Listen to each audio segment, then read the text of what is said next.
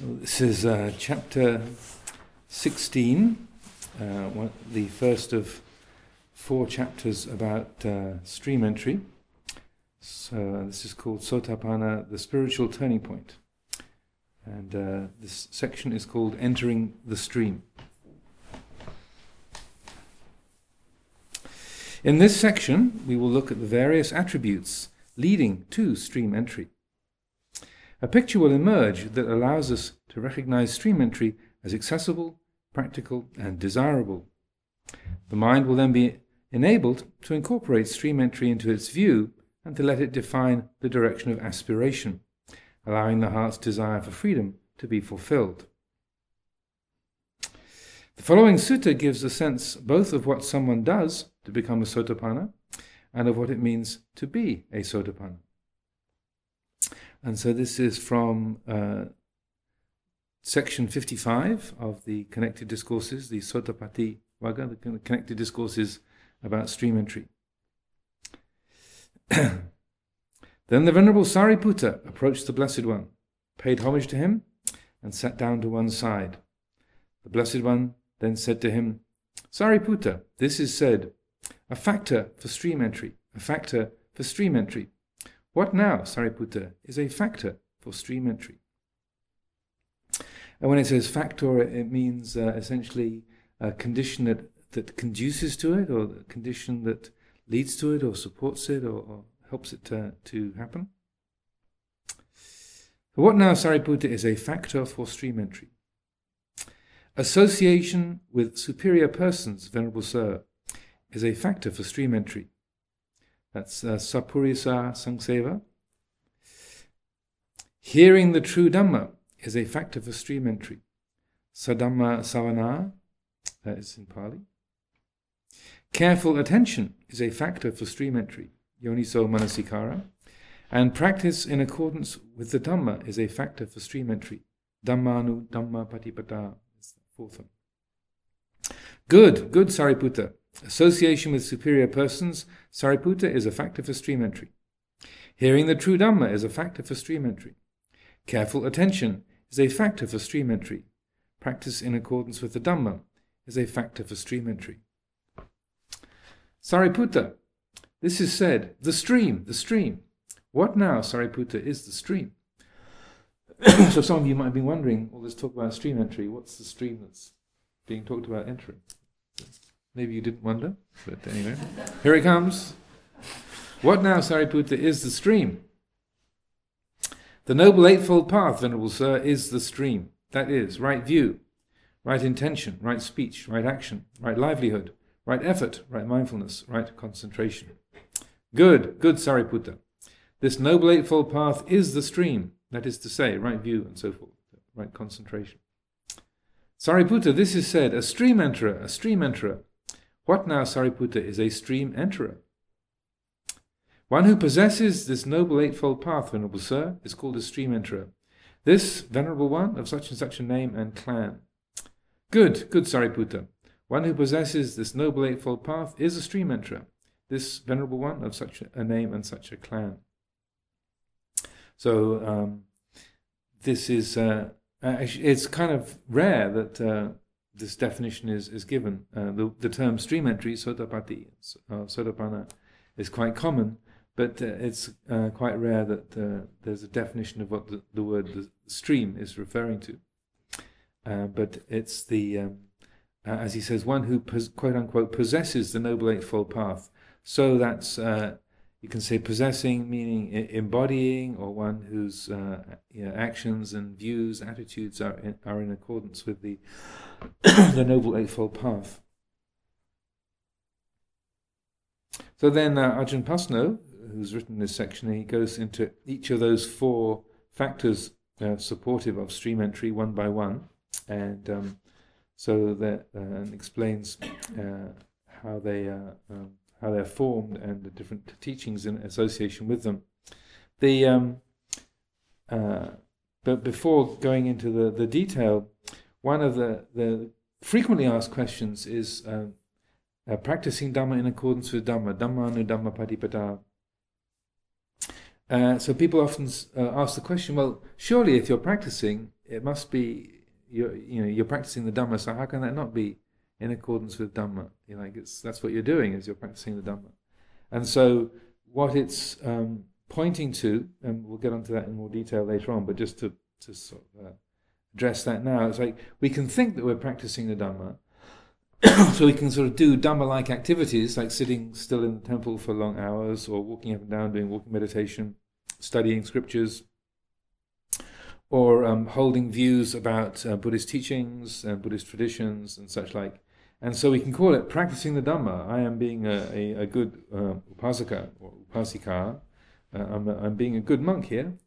And so that we can, we can take hold of the ideas of uh, practice or the forms, but yet um, not be doing that in accordance with Dhamma. So you have a lot of like uh, wrong view, miccaditthi, uh, uh, wrong kinds of concentration, miccā samadhi, and so forth, that are, are talked about quite um, uh, thoroughly in various different places. So you can have wrong concentration or, or, wrong view. So that just because you think you're practicing the Dhamma doesn't mean that you actually are practicing the Dhamma. Oops. oh dear. and so uh, that's why the, the fourth factor is practicing Dhamma in accordance with Dhamma. So not just having the idea of uh, I'm following the instructions, I'm doing what I was told, or this is uh, uh, this is what I, I, think is good practice. But the the actuality of that being in a in accord with with uh, Dhamma itself. So there, there was a a, a, uh, a, very common example that uh, Luang Por Sumedho would talk about was when uh, he was a young monk. He got very upset about uh, another bhikkhu who was living in Pah and this monk was very uh, kind of extrovert and loud, and, and his speech was very coarse. He used quite bad language, and and um, he couldn't understand. This monk was was really uh, had a big impact on other people living in the monastery, and and so the young Ajahn Sumedho, Bhikkhu Sumedho, couldn't understand why Luang Por Chah never scolded him or corrected him or or set him straight, and he's like why doesn't Luang Por say something? This is outrageous. This monk is so kind of rude and coarse and loud, and you know, he, this is ridiculous. Why doesn't he do something? And so, um, rather than asking Luang Por Chah why he wasn't saying anything, he, um, uh, according to his to Luang Por own story, he waited until Ajahn Chah was away, and then brought it up at a sangha meeting. Like we, every two weeks, we have our recitation of the rules, and the whoever's the, the senior person says, has anyone got any Sangha business to discuss? And so, um, even though uh, uh, Luang Por Sumedho was very junior at the time, uh, when he, the senior monk uh, asked that question, he said, well, actually, I have.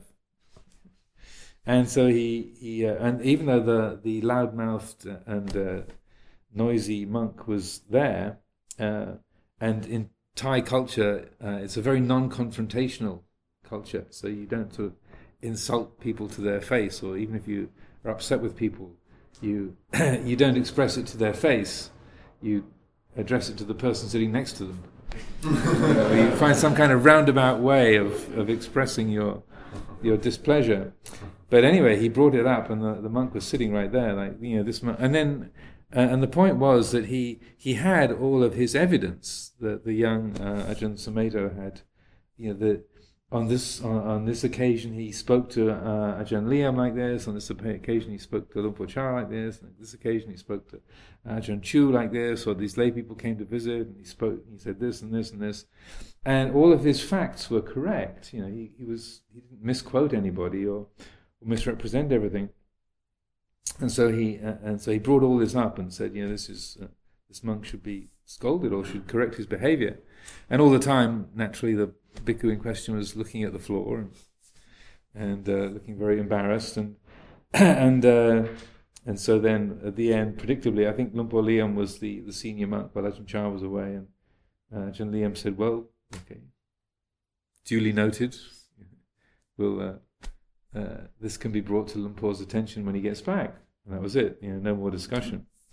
And so then, within a day or two, that the the loudmouthed monk had scooted away and left Wat Pah Pong and disappeared. And anyway, um, after some time, Ajahn Chah came back. He'd been visiting some branch monasteries, and and of course, word reached him very, very quickly about what had happened and how this uh, uh, you know, the, the, the American monk had uh, scolded this uh, and shamed this other other bhikkhu in public, and um, and so then Ajahn Chah waited for a, an appropriate moment and called the young uh, Ajahn Sumedho aside and said and said to him, you know, Sumedho, you really did uh, you really did something wrong there. That was really badly done on your part, because uh, do you really think I didn't know that he was so uh, um, rude and loudmouthed and and coarse? You know, did, did you really think I wasn't aware of that? He said, you know, he'd been thrown out of every monastery he'd, been, he'd ever been in because people couldn't stand him. This was the last place he could live because I was making uh, making room for him. Now I don't know where he's going to go or, or, whether he can survive as a monk because you've closed the door on him. Here, he can't stay here now. And so that's that's on you, Sumedho. and and he said uh, even that he said uh, the expression he used in Thai was "bak bap der jai His mouth is evil, but his heart is good. And he said, you know, now he, he can't live here, and so you you have to take on the the karmic responsibility of that. And he said that uh, you were you were right in fact but wrong in Dhamma. ทุกในความจริงแต่ผิดในธรรม so like it was you were correct you know your facts were correct but you were completely out of order what you were doing wasn't in accordance with, with Dhamma and so that that little phrase being right in fact but wrong in Dhamma just put that on your fridge and, uh, you know, and have that as a, a reminder because it's so easy uh, when you're full of your own rightness, you know, that someone that has upset you or that they've got a political opinion that you don't like or they're your ex partner or the soon to be ex partner, your old Ajahn, that there's, uh, you've got this whole list of things that are wrong with them. And uh, even though your facts may be correct, you can and you can justify your your opinion. What, what you don't notice is that the the motivation is like I hate you, you're wrong, you're bad, and if you were different, I would be happy. And I'm you know, and I'm not happy, and it's your fault. That there's a uh, the the attitude behind it is is is uh, contentious and and biased and and uh, not based on Dhamma at all. Even though I say you're bad and you're wrong and you're stupid because what you're saying is uh, doesn't accord with Theravada Buddhism, or that you are you you're slandering my, my beloved teacher, or um, you did something that hurt me, you lied to me, or cheated me, cheated on me, and some, such like. that the it, in a way that the the rightness of the fact masks the the wrongness of the attitude. So the more you can back up your complaint with reliable information, the more it can screen the fact that your, the heart is really out of uh, out of accord with Dhamma. So uh, this Dhamma nu Dhamma Patipada is a really significant principle. So that it's not just, um, and particularly because we're such an opinionated society, we tend to believe our opinions. Uh, if we have an idea or an attitude, we assume that it's true, and then we can take our truths and then uh, even on very refined subjects, and sort of attack each other in very um, negative or harmful or, or self-centered ways. And even though what you, you, might feel like you're defending the truth, or you're standing up for for the, the right, or you're you're speaking up for Theravada Buddhism or this particular meditation method, that uh, the the the attitude that's being brought to it is really out of uh, out of tune with, with Dhamma. so that the uh, the significant thing then is to when uh, when you are trying to communicate, when we wish to uh, say um, to talk with others or communicate with others, along with having that having our facts straight, along with having our um, information reliable, then there's also the the the the uh, investigation needs to be there about well. What's the, uh, where's this coming from in me? Is there a sense of wanting to to hurt the other person, or is it um, uh, is it just to, to vent my spleen, just to sort of blow off blow off steam and make myself feel better? uh, what's the motivation behind saying this? Is, is it wholesome? Is it beneficial? Um, and so that then that um, the attitude behind our communications uh, then is in, indeed in accordance with what is uh, wholesome, what's beneficial, what's compassionate, and um, and uh, appropriate to the time and the place and the situation. So I, I, I have to. It's a point I have to uh, explain over and over again.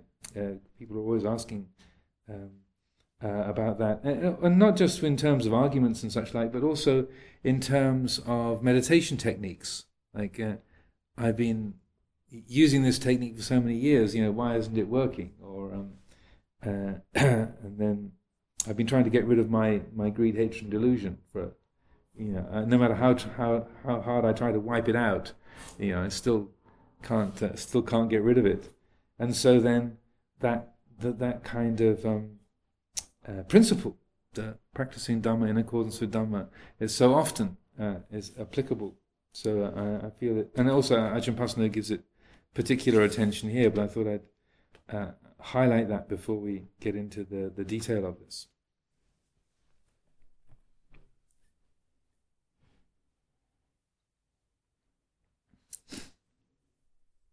So, to continue. The four factors for stream entry are an extremely useful framework for our investigation. One who desires to experience the stream of truth would need to develop these factors. They form the foundation for what is wholesome and are conjoined with understanding. The first factor, association with superior persons, sapurisa sangseva, allows one to have contact with examples of righteousness and sagacity. This association leads one on to following that same example.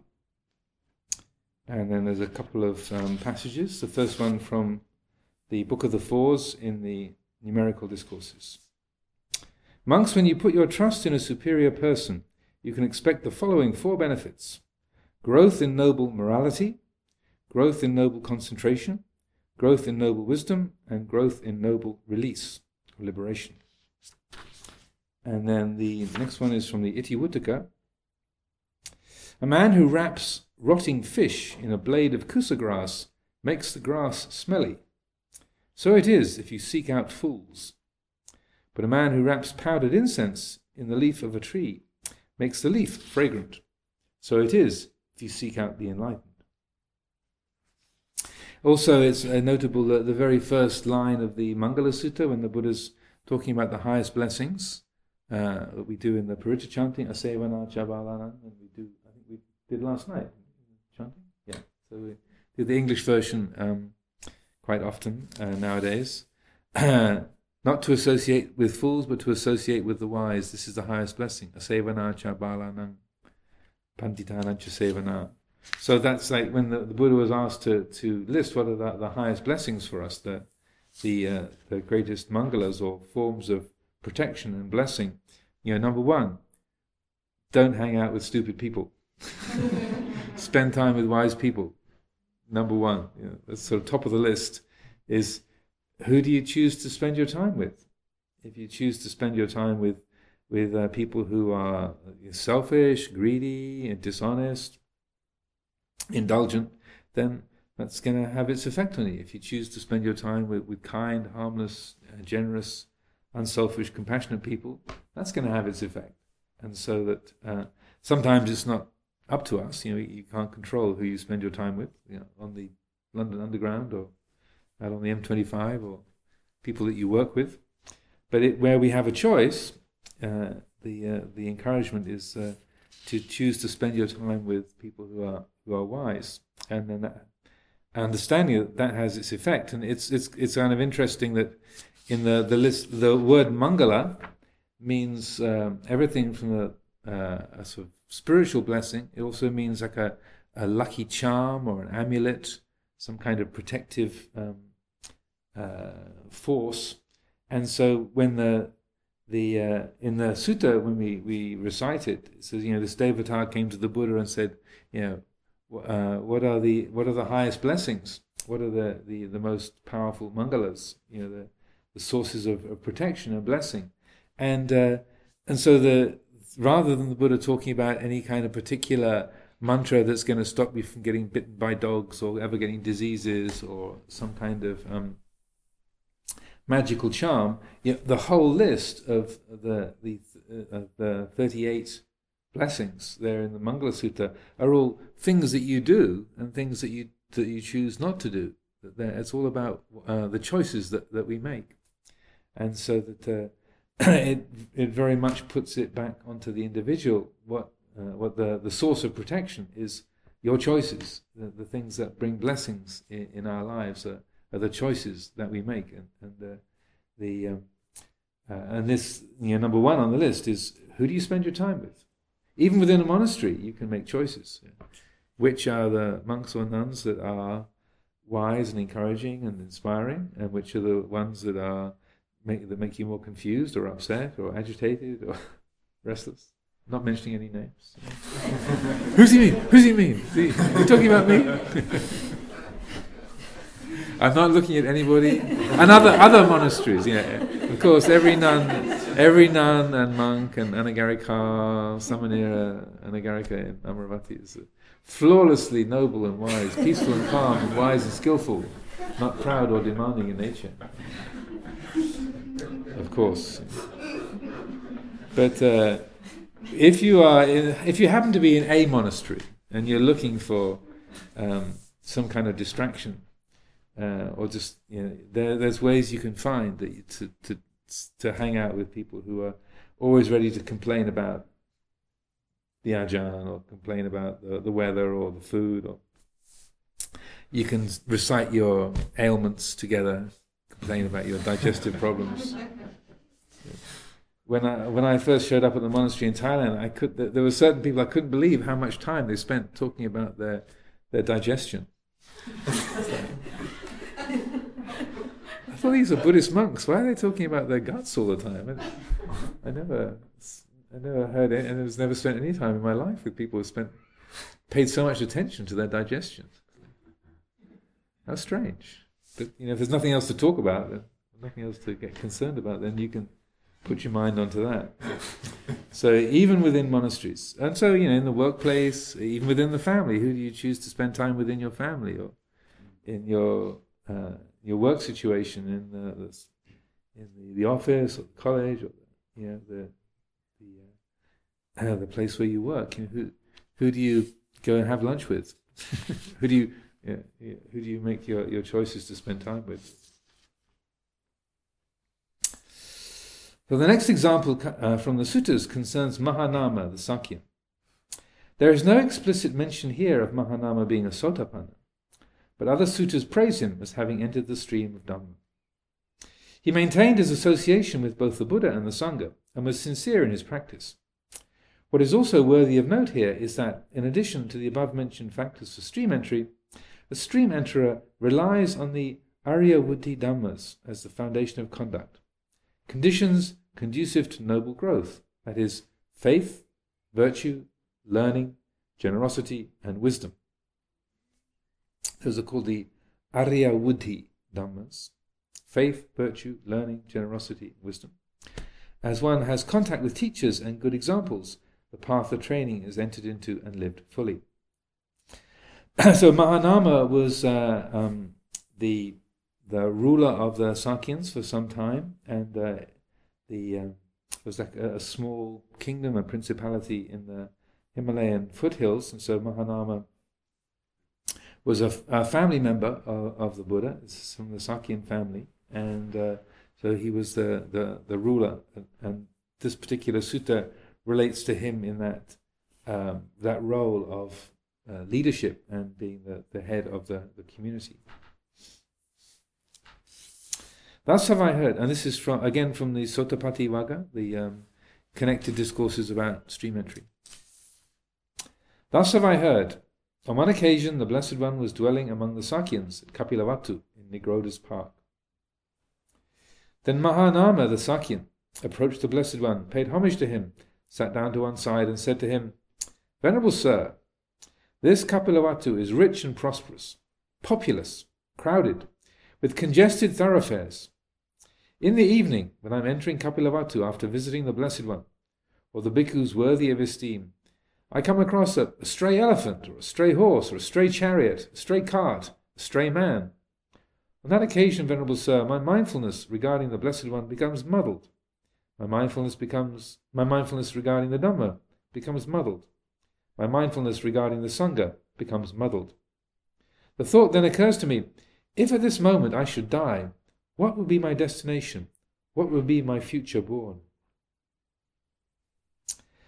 Don't be afraid, Mahanama. Don't be afraid, Mahanama. This is that the Buddha replies. Your death will not be a bad one. Your demise will not be a bad one. When a person's mind has been fortified over a long time by faith, virtue, learning, generosity, and wisdom, right here, crows, vultures, hawks, dogs, jackals, or various creatures can eat his body, consisting of form, composed of the four great elements, originating from mother and father, built up out of rice and gruel, subject to impermanence, to being worn and rubbed away, to breaking apart and dispersal. But his mind, which has been fortified over a long time by faith, virtue, learning, generosity, and wisdom, that goes upwards, goes to distinction. Suppose, Mahanama, a man submerges a pot of ghee, like a, like a very refined oil from butter, a pot of ghee or a pot of oil in a, in a deep pool of water, and breaks it. All of its shards and fragments would sink downwards, but the ghee or oil there would rise upwards. So too, Mahanama, when a person's mind has been fortified over a long time by faith, virtue, learning, generosity, and wisdom, right here, crows and uh, the whole array of jackals and whatnot, various creatures can eat his body, but his mind, which has been fortified over a long time by faith, virtue, learning, generosity, and wisdom, that goes upwards, goes to distinction. Don't be afraid, Mahanama. Don't be afraid, Mahanama. Your death will not be a bad one. Your demise will not be a bad one. And again, this is a, a, teaching that I find myself repeating over and over and over and over, because uh, in the Buddhist world, you have this mythology of uh, the last, everything depends on the last thought moment. That uh, which you have not just in the Tibetan Book of the Dead, you know, where it says something like, um, "O nobly born," you know, that upon which the mind uh, is focused uh, at the uh, the last moment of life, that will determine where a, being is uh, is reborn. That that will determine the destination of, of that being. You have in commentaries and things like the, uh, the Dhammapada commentary numerous uh, instances where the the everything hinges around what the mind is dwelling on at the last moment, and so. Uh, it's very, very common that people will, will come and, and, talk with me and say, "I'm really worried," you know, or, or you know, the, or that uh, my my mother is dying and she's really confused and uh, she's got kind of um, deluded mind states, and I'm really worried what's going to happen because she she lived a good life, but but now um, you know she's got dementia and can't think straight, and so the um, uh, is she going to end up in some horrible realm because because her, her mind is confused now and, uh, and she won't last much longer. So it's incredibly common that I'm asked these questions. I'm sure many of uh, others uh, in the role of, of, teaching are. And so, even though there, there's a lot of mythology around that, you don't uh, that everything hinges on the last moment, what the mind is dwelling on at the at the last moment. There's not a lot of backup for that in the suttas itself. Uh, this is the the um, in a sense, the, the most significant place where the Buddha talks about that. And what he's saying is that if you spent the last 30 or 40 years uh, living in a skillful way, even um, Mahanama is saying, you know, if, uh, if I'm knocked down by a runaway elephant or a horse, or I'm, I'm in, in, a state of, of uh, uh, some fella has stopped me in the street and say, Mahanama, you've got to do something about the potholes in the road. Or, you know, what about these new taxes? You know, this is outrageous. How can you do this? in the middle of a of being um, sort of harassed by somebody, and then suddenly you, you die at that moment. The Buddha is saying that the last, what the mind is is dwelling on at the last moment, is not the significant thing. Rather, what you've been doing for the previous thirty or forty years, that's what matters. And so that, uh, as he says, um, you know, when a person's mind has been fortified over a long time by faith, virtue, learning, generosity, and wisdom, then you know the the the crows and vultures and jackals and whatnot can eat the body, but the mind, which has been fortified over a long time, that goes upwards, goes to distinction. So when the Buddha speaks about it, what he says is it's not just the last moment that makes a difference. So I, uh, uh, I feel this is a very, very significant teaching in that respect. And uh, yeah, I'm not sure where those other um, traditions have come from, sort of added on later. They're, they're there in the mythology, but uh, when you actually go to the word of the Buddha on this in terms of sutta, then uh, this is how, how he puts it. And so it, this is a very very significant teaching in that respect. So, say for example, in the Dhamma in the uh, Dhammapada commentary, there's a story of a, a, a very virtuous monk, uh, a forest monk, and um, when uh, when he dies, then the Buddha said, and then, then the tradition, the custom, because in Asia they didn't have refrigeration in the Buddha's time, so someone would die and you'd, you'd burn them uh, have them cremated within a day because the body goes off very fast. Up until very recently, in, in Thailand, it was uh, northeast Thailand, it was the same. Now they've got refrigeration; they can wait for a bit. But normally, the, the body would be uh, would be burnt straight away, like within 24 hours. And this monk dies, and then the Buddha said, "Don't uh, don't burn him yet." Oh, okay. and then he said, "When uh, I'll tell you when we'll have the cremation." Then a week goes by, and he says, "Okay, we can burn him today." and then uh, predictably they say, Venerable Sir, what was the reason, what was the cause why we had to wait for a week after that monk had died and before we did the cremation? And then in the story, the Buddha says, well, uh, this monk was, was a very, uh, a very good, um, diligent practitioner of the Dhutangas, And, uh, and so he, um, he had you know, very, very uh, few possessions. He just had his three robes but uh, he was very attached to his patched robe. Yeah, I also can relate to that. I like my patches. So he said as he was dying, the last thing he saw was his his uh, his robe folded up on the rail in his kuti, and so he uh, he focused on the robe and said, "I really like my patched robe," and then he died. And so, because of his attachment to the robe, then his consciousness gravitated to a collection of insect eggs.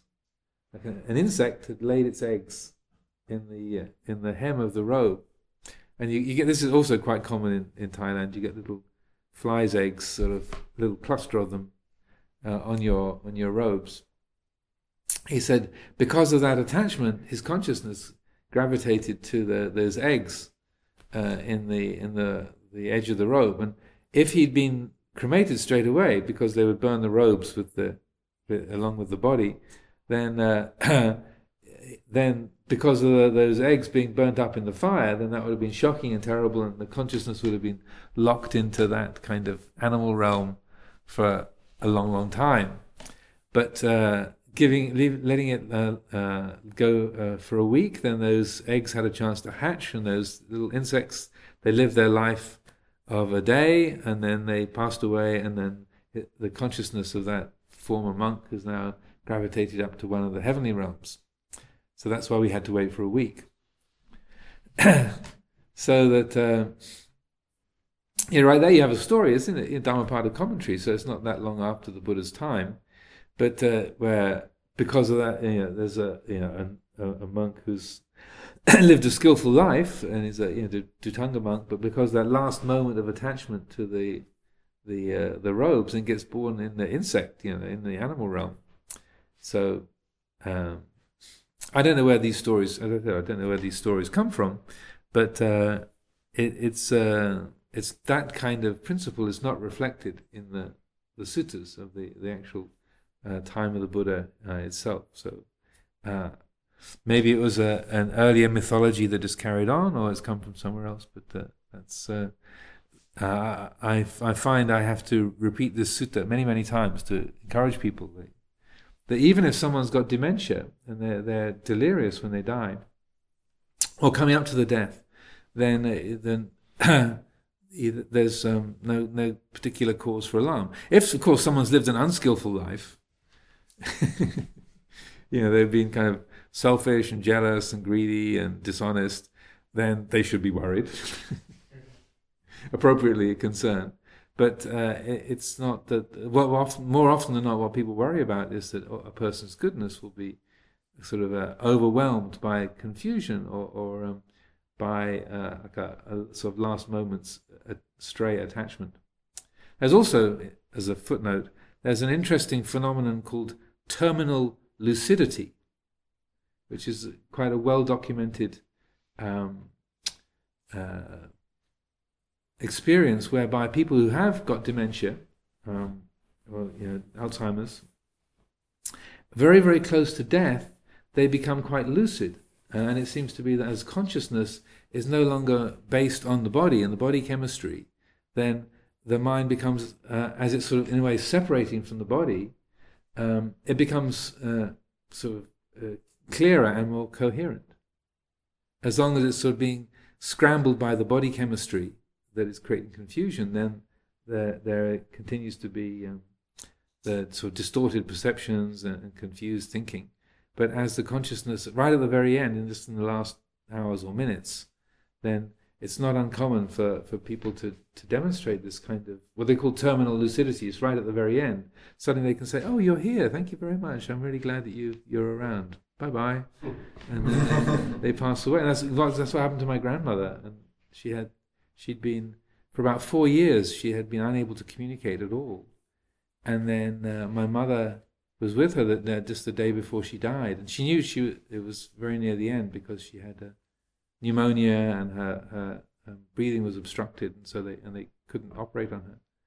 So my mother had just gone to visit her, and uh, so there'd been no communication between them for about four years. My mother would go and see her every week, but my grandmother couldn't couldn't speak or didn't even register her presence. And apparently, my grandmother turned to her, looked her in the eye, and said, "Thank you." And then she died the next day. So it seemed that uh, she was quite aware that my mother was there and that she'd been coming to visit her regularly and that she knew she was going. And so it's also underneath that, those layers of confusion, there can also be the capacity for, for clear thinking. But as Ajahn Chah put it, the, the monkeys are playing in the telephone exchange. You know, they, back in the days when telephone exchanges had people, you know, telephone operators plugging wires into sockets. This is ancient history for some of you. You might have seen it in the old movies where somebody's sitting with a pair of headphones, kind of. I got. I want to make a call to uh, to Edinburgh. Okay, I'll connect you. Plug you into a socket. You know, those of us who are over fifty will probably relate to that. So Ajahn Chah's image, as as his own thinking was getting scrambled, and and he could not put things together clearly uh, or coherently. He he made this comment. He said the monkeys are playing around in the telephone exchange. the monkeys are kind of putting the the plugs into the wrong sockets. So he'd try and say good morning, and he'd say blue elephant, and he'd know like, that wasn't what I wanted to say. But the uh, the system was getting scrambled, so that again, that's another good reason not to be um, upset or confused or, or, or, distressed by someone's communications at the at the surface level, just because they can't talk straight or they can't think straight doesn't mean to say that the whole system has is uh, compromised, but it's just that there's a certain level of, of distortion or confusion. The example of the monk who was attached to his robe. Mm-hmm. Um, I was beginning to wonder whether the last thought taking you to the next place um, would be related to that story. So something that. Yeah, that's. I mean, that that's one of the kind of stories that's an, example of that. But I don't. I'm not sure where those stories originate from because they're not really substantiated in the suttas or the Vinaya. It's sort of the later mythology um, carries that, like you have in the Tibetan Book of the Dead, you know, very similarly. But uh, the the Buddha Vachana, the, the from the from the suttas and the Vinaya, doesn't really back that up. So I don't know where it's come from. Any other questions, thoughts, reflections? Yes. Five, uh, the middle one, uh, learning, uh, decision. The Arya Wuddhi Dhammas, they are faith, virtue, learning, generosity, and wisdom. Does learning like so the studies and studying Dhamma, that's the thing? Uh, it means education, not necessarily. It's in a, it can be. Um, I mean, that's my understanding of it. It means your um, your conceptual under, understanding of the world and, and life and how things work.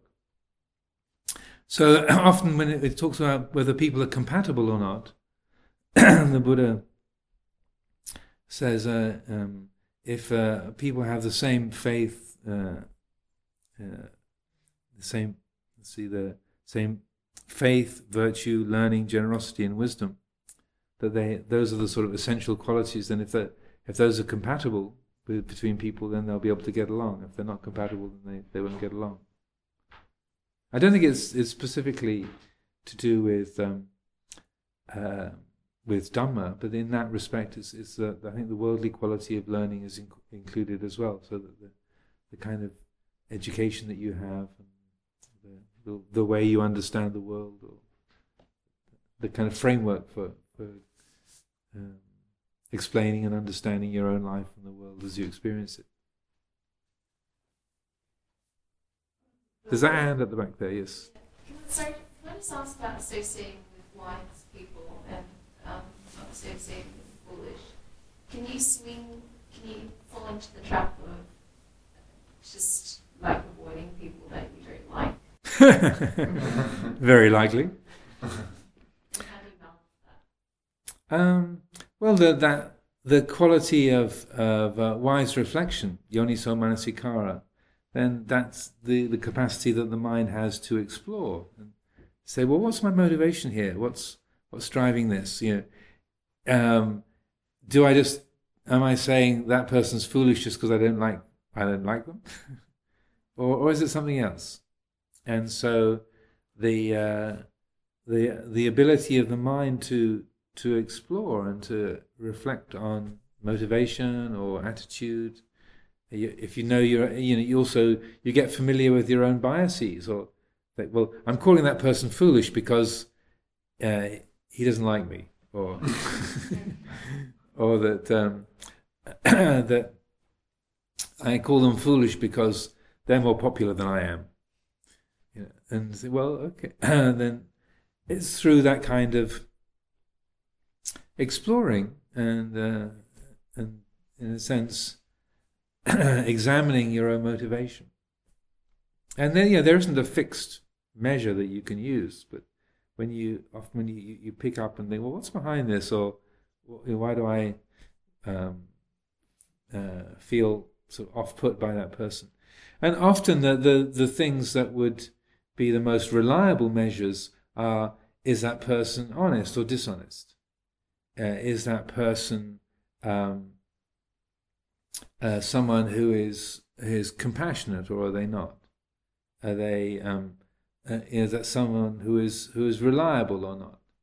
And so that um, the, the the the measure um, that's easiest to refer to is that of morality, and that if someone is dishonest or is uh, say um, you know, greedy or is you know, unreliable, then the even if there there might be there might be a very attractive personality or someone who's very um, charming or they're very powerful and they're really interested in you. You say, well, you know, this person's you know really rich and famous, and she she wants me to be her secretary. Uh, okay, and that there there can be um, say, well, there's there's a lot of attraction there, but do I really want to spend my time with this person? Uh, another story that I often tell is um, this friend of ours who was a uh, uh, uh, corporate lawyer on Wall Street, and she was a um, uh, like an advisor and a, a legal advisor for this uh, big financial company, and the um, she said that the the boss used to consult with her, particularly because he trusted her judgment. He because he was he was incredibly rich. He was a very very um, successful company, and, and he was worth hundreds of millions himself. And so his big problem was was getting good advice because people would try and tell him things that would please him, tell him what he wanted to hear, so they would of be in his good books. But she um, she was one that he called upon because he uh, he could rely on her judgment, irrespective of what she might gain from it. She told a story of how um, they were uh, interviewing this or meeting this client for lunch in, in New York, and it, they were at a, uh, an outdoor restaurant. And this this person was talking about making a big investment in the company, something like five hundred million dollars, and that uh, if uh, if they took the contract, it was going to be like a big boost for the for the company, and and this uh, this friend of ours, um, she was going to she would definitely be involved in drawing up the contracts and and uh, she would profit personally from it. She was going to get something like one percent of the of the deal. Five hundred million. That's five hundred. That's a five million dollar bonus. Thank you very much. so anyway, uh, they had this lunch together, and uh, and they said uh, goodbye to the client, and then the boss said, "So, so what do you think? It's pretty interesting, huh?" And she said, "We don't want to work with that man." He said, "Why not? It looked like a pretty good deal to me. What did I miss?" And she said, "It wasn't the deal. The deal, the deal um, sounded everything that he that he said about the deal was was um, was very attractive. But did you did you see what he did with his glass?" He said, "What do you mean?" He said, and he said, uh, "There was a fly that landed on the edge of his glass, the fruit juice. And there was a little um, puddle of fruit juice in the bottom of the glass. He said, while we were talking, he took his straw and he knocked the fly off the glass down into the puddle of, of juice in the bottom. And then he put the straw down on top of it and he drowned it while we were talking. Did you notice that? He said, Yeah, I did actually. That was kind of weird. it was kind of, and she said, We don't want to work with a man who would do something like that. And he kind of looked at her and said, Are you sure? She said, Yeah. We don't, we don't want to work with someone like that. Okay. And so, uh, so she just said cheerio to $5 million on the strength of one fly. And that's like she, uh, uh, because of that sense of if that person would be so uh, casual, cavalier about the, the life of, a, of an insect, that probably the other people that he works with get treated in the same way. that just uh, watch them squirm for the sake of. And so that that uh, uh, that uh, is a, a, a very helpful story. And uh, and also then when you remember that, part of you might think that was five million dollars. I, I could have used that, but part of you says, I'm glad I did that. That's that's good to remember, and there's a, a nobility there that is a a delight to the heart, and that's far more valuable than uh, five million dollars. Yes. One of the the Buddha said you have the ten or fifteen uh, like talisman, amulet. She said protection. Mm-hmm. So that was one of them I, I recognised. Yes, no. We were talking before about uh, the Buddha said something about uh, instead of having a lucky charm. Mangalas, yeah. Mangalas. Yeah. Is that mangala? Um, well, to um, to choose to live virtuously, and to um, to be um, uh, to be, say, uh, committed to the uh, qualities of, of harmlessness. I can't remember the whole, you know, every the content of every verse off the top of my head, sort of racing through, but uh, certainly the um, um, that behaving respectfully in relationship to all other beings is one of the, the mangalas. I, I think it's uh, Walking in ways that harm no being. That's right. There you go. Thank you. I knew there was one in there. Living in ways that harm no being. Yes. So that's a protection for that individual, Yeah. the, the lawyer. Yeah. That was someone going And one of the, um, also in terms of sila, the, the Buddha talks about the five precepts. He calls them uh, the mahadana, the great gifts. So oftentimes we think of sila as being rules that tell you you can't do this, you can't do that, you can't do this, can't, you can't do that. And they're, they're perceived as restrictions. But there's this particular sutta where he calls them the, the five mahadana, the great gifts. And then sila is talked about in terms of of give the their because what they give is fearlessness. So if you if you refrain from harming any living being, you give uh, incalculable, immeasurable freedom from fear for other other beings, and you also bring to yourself freedom from fear, freedom from anxiety for for yourself, and so that other beings don't need to be afraid of you. So, and each of the five precepts he goes through that. So the one who's um, doesn't steal things, then other people, other beings don't have to be afraid of their property or their their, their space being invaded or being taken advantage of.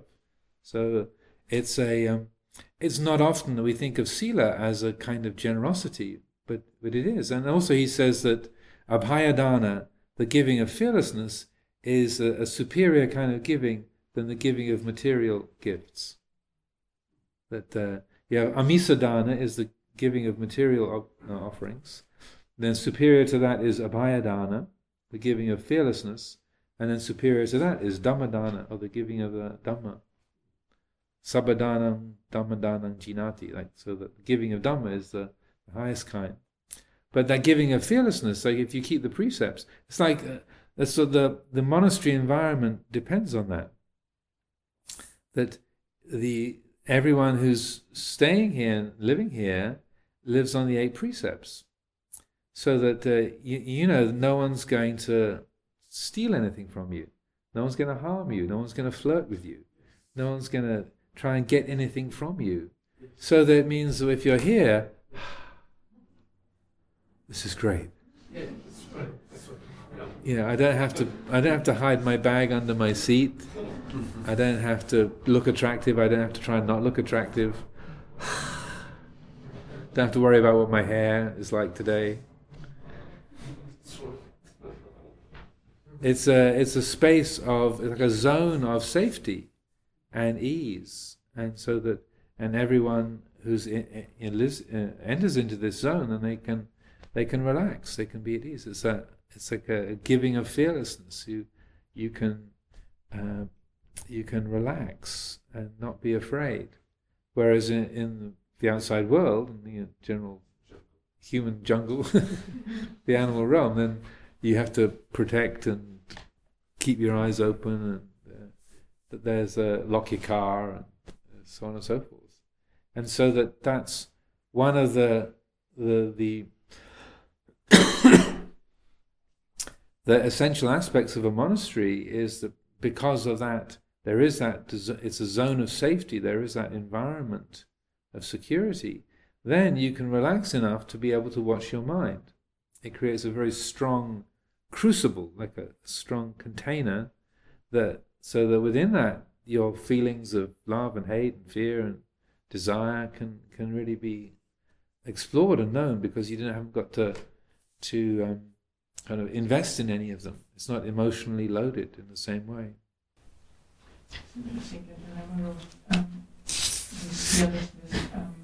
there was uh, a situation when I was in Thailand. There was a, a monastery where I was. There was a man who was um, accused of having killed policemen, raped a young woman, and, and anyway escaped an accident while he, whilst he was taken to the police station with the two policemen and the father and the daughter. And it's interesting because um, he was searched, you know, by many, many policemen, but he actually came to the monastery, to the Nuns monastery. Uh, he didn't stay very long because I'm the only one who saw him. But he came for, um, you know, to find a secure place for him. It worked out, but nobody showed that actually what he did, he did. You know, but it was interesting to see this man coming to the monastery and looking for help, looking for safety. Yeah. So, just a sense of Mm-hmm. A sanctuary, yeah. he would- the mur- well, the accused murderer.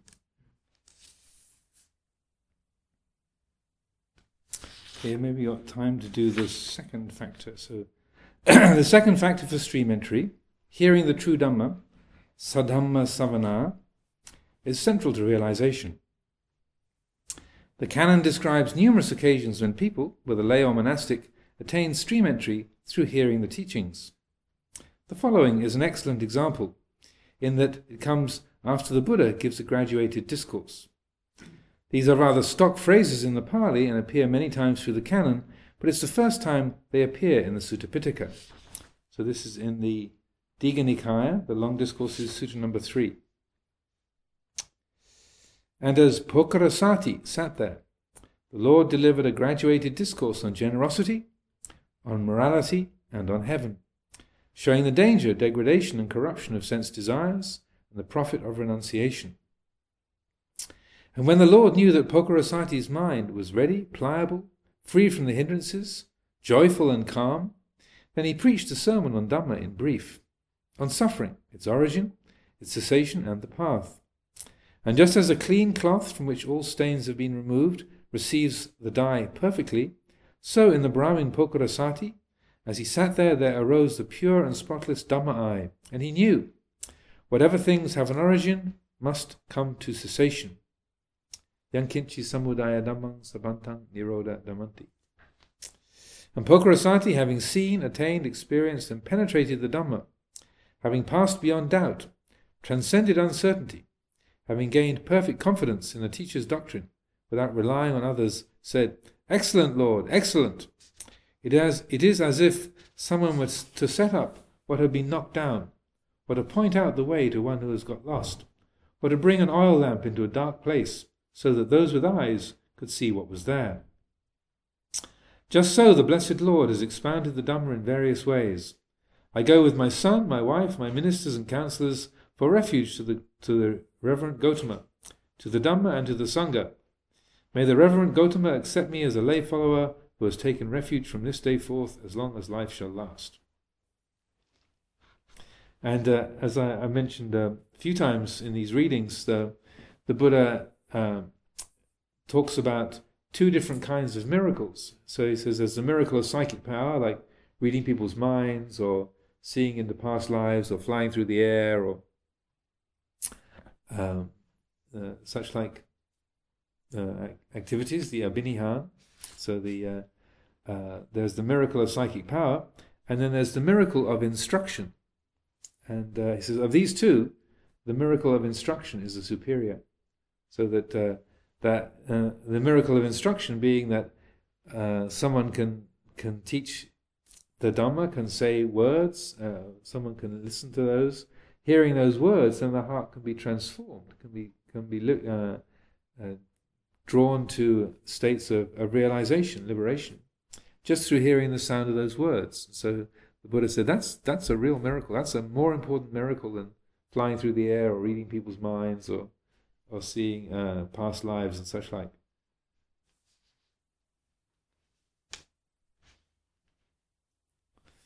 So maybe we'll leave it there and get on to the third factor later on. Any questions or thoughts, reflections on these? Just when you spoke about for uh, Ajahn Sumedho at the beginning with that story uh, about the um, monk and Ajahn Chelsea. This was the last monastery that he could have. I saw that there's like a link between the Dharma and the Four Noble Truths. Ajahn Sumedho would have accepted the monk as he was, because he was suffering, everybody was suffering mm-hmm. because of the monk's behaviour. So I saw the Four Noble Truths to accept that he is like that. I think, yeah, if, if he had reflected uh, at that time if uh, the young Ajahn Sumedho had thought, this is dukkha, rather than this is a bad monk, then uh, it might have been different. But he was, uh, as he says himself, he was uh, very, uh, very American, filled with righteous indignation. It's a kind of national sport in America. you know, if you're not angry, you're not paying attention. It's a, it's a kind of one of the popular bumper stickers there. If you're not angry, you're not paying attention. So being righteously indignant, so it's a it's a it's a strong conditioning. So like, this is outrageous. He shouldn't be that way. we should do something. And um, so he was, the dukkha was out there rather than what his mind was was doing with it. And uh, so you know, he talks about it and his own feeling of regret, but also uh, how skillful uh, Luang Por Chah was as a teacher, saying, you know, uh, you have to acknowledge that that it was uh, it's something that you have to bring attention to. That just being right doesn't mean that you're right, and it's so easy for us to take refuge in that rightness when you've got sort of names, dates, evidence, you know, your watertight complaint about what's wrong with somebody, then you can uh, you can miss the, the, the undercurrents that are there. It, it's it seems to be it's interesting. I mean, not that I spend a lot of time in the in the academic field, but sometimes you come across uh, academics arguing the arguing with each other over you know, very refined points of philosophy or sort of Buddhist uh, you know, understanding of Buddhist teachings, and that they're the, the content of what they're discussing is extremely refined. Know, and uh, you know, some particular um, detail about the difference between animita samadhi and uh, uh, and formless jhanas, you know, and that you know this is very sort of refined and exalted teaching that you say that the uh, animita samadhi is, is identical to sunyata vihara. No, it's not yes, it is. No, it's not. Sunyata Vihara is not the same as the Animita Cheto Samadhi. You know, look here, it says. and then you, you have this kind of fight going on. It's like two eight year olds wrestling in the school playground, you know, emotionally. But the content is, you know, Animita Cheto Samadhi and Sunyata Vihara, like this kind of abiding in emptiness or the, the signless concentration of mind. Which, you know, are they the same? Are they different? It says here, you know, you're, you're a fool, you're an idiot. How can you say that? And uh, it's, it's, it's weird because almost like sort of the more refined the topic, the more uh, brutal and instinctual the, the, the, arguing and the, the kind of uh, viciousness that can go on. I don't know how many of you are in academia or have been, but uh, it's kind of pretty amazing. The, uh, the kind of uh, professional jealousy that can go on and uh, that people who are sort of in the same field with the same interests and the same focus of study, and that they uh, that they're sort of in neighbouring offices and they won't talk to each other. Yeah. That they're, huh? Yeah, or just uh, are not seeing that. Well, this is uh, this is painfully ironic that what you're talking about is emptiness, and you're you're very very unempty. in your uh, all that uh, you know you're a fool, you're an idiot. That's that's not um, uh, your your interpretation of Advaita Vedanta is absolutely ridiculous. You know, your your kind of understanding of non-duality is absurd. Yeah, my my understanding of non-duality is far superior. You know. Then wait a minute, you're talking about non-duality. So how can this be superior to that? If we're talking about non-dual, if you follow the logic. like, your, your mind is getting very, very dual, like, I'm smarter than you, you're wrong, I'm right. That's a serious duality. But the content of what you're talking about is, you know, my version of, my understanding of non duality is far, far superior to your, your non duality, you know. And that, that because the, the content of what you're saying is so sort of compelling and you can make your case and quote your various suttas or Upanishads or whatever, that you're you're missing the fact that you're getting extremely dual, you know, in your kind of contending against another, and that you've totally lost the spirit of what the whole teachings were trying to point to. So that it's that is is Ajahn Chah was a genius at putting things very very simply, but accurately, and that simple phrase of being right in fact but wrong in Dhamma kind of encapsulates that. And speaking about being right in Dhamma, it's gone past five past seven, so we should wind up, otherwise, we'll be late for the chanting.